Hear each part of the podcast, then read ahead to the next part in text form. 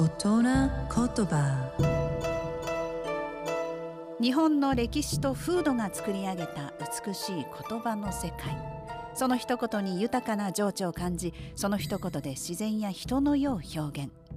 創造と破壊を繰り返してきた言葉たちから毎週一つピックアップ。その独特な表現を味わう大人言葉。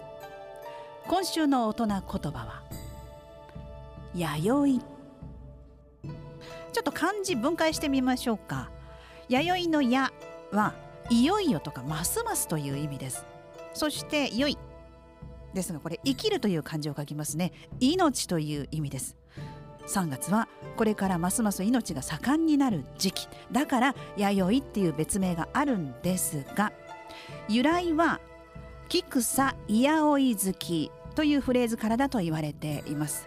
木草いやおい月これ現代風に言うと木や草がいよいよ生い茂る月という意味です。草木が若々しく元気に芽吹いて花々が次々,、えー、次々と咲きほころぶイメージっていうのがねこの弥生っていう感じから感じられますよね。美しい日本語を味わう大人言葉でした。